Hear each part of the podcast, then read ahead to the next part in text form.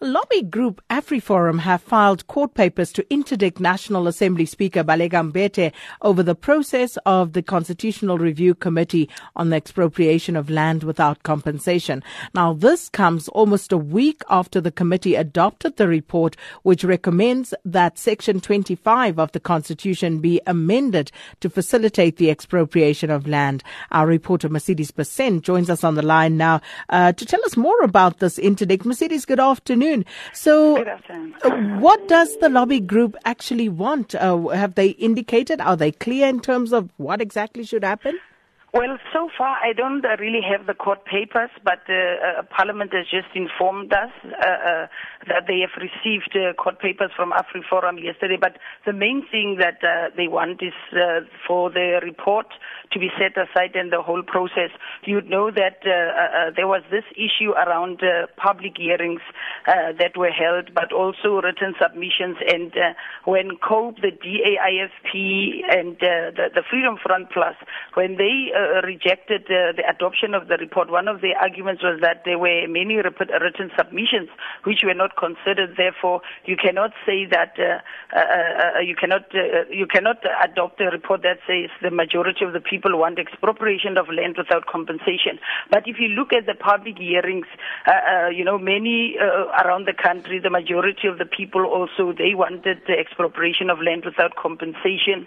And I also remember at the last public hearings, which I attended and covered uh, in, in, in August, on the 4th of August, here at Goodwood in Cape Town. The majority of the people, they also wanted this expropriation of land without compensation.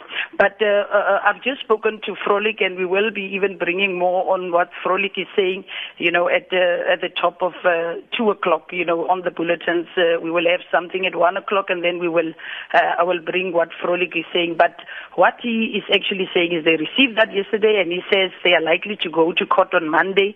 And uh, he says he remains confident, Parliament is confident, they're busy seeking uh, legal opinion, but they're confident that uh, this will, uh, you know, they will win the case against AfriForum. Uh, Mercedes, I take note of everything you've said uh, with regard to Parliament's immediate response and also that you haven't quite seen uh, the court papers that were filed. But uh, uh, is AfriForum perhaps suggesting that every single one of those written submissions should have been heard and considered? Well, that's what many, that's what, for example, COPE, the DA, and the IFP were saying, you know, especially the, uh, uh, uh, the Freedom Front Plus and also the ACDP, which also said that, but we need to get our hands on the, the, the, the papers, but uh, uh, safe to say that they want the entire process uh, uh, to be set aside. But uh, one of the interesting things is that uh, the, the, the, the report still has to go for final approval.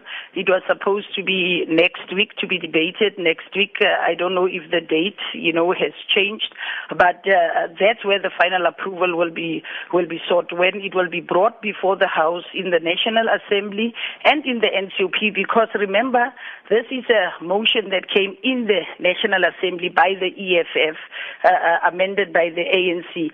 But uh, uh, it is being done, although it was a motion by, in the National Assembly, the whole process was a joint constitutional review process because after that resolution was passed, they decided let this constitutional review committee deal with it.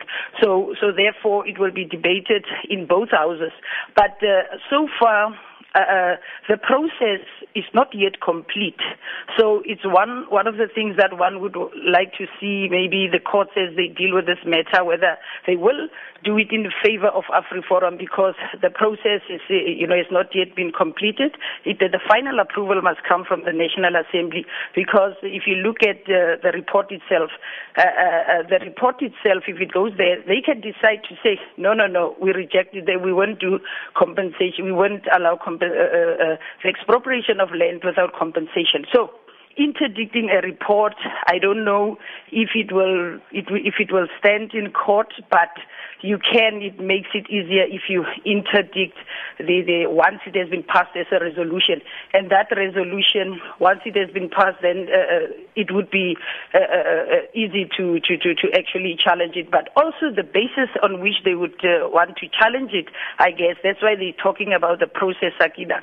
It's about this process where they say yes, not everyone was you know, not all the submissions were considered. You didn't consider everything, but they cannot, for example, at this stage, they can they can they can do it on the basis of saying that the process may have been flawed. But so far, it is not about you shouldn't have uh, expropriation of land without compensation because another bill, once that resolution is passed, then there must come two bills to Parliament. Then there must come the, the Constitution Amendment Bill to make to give effect to that uh, Section 25 to amend Section 25 of the Constitution, and that's a process on its own.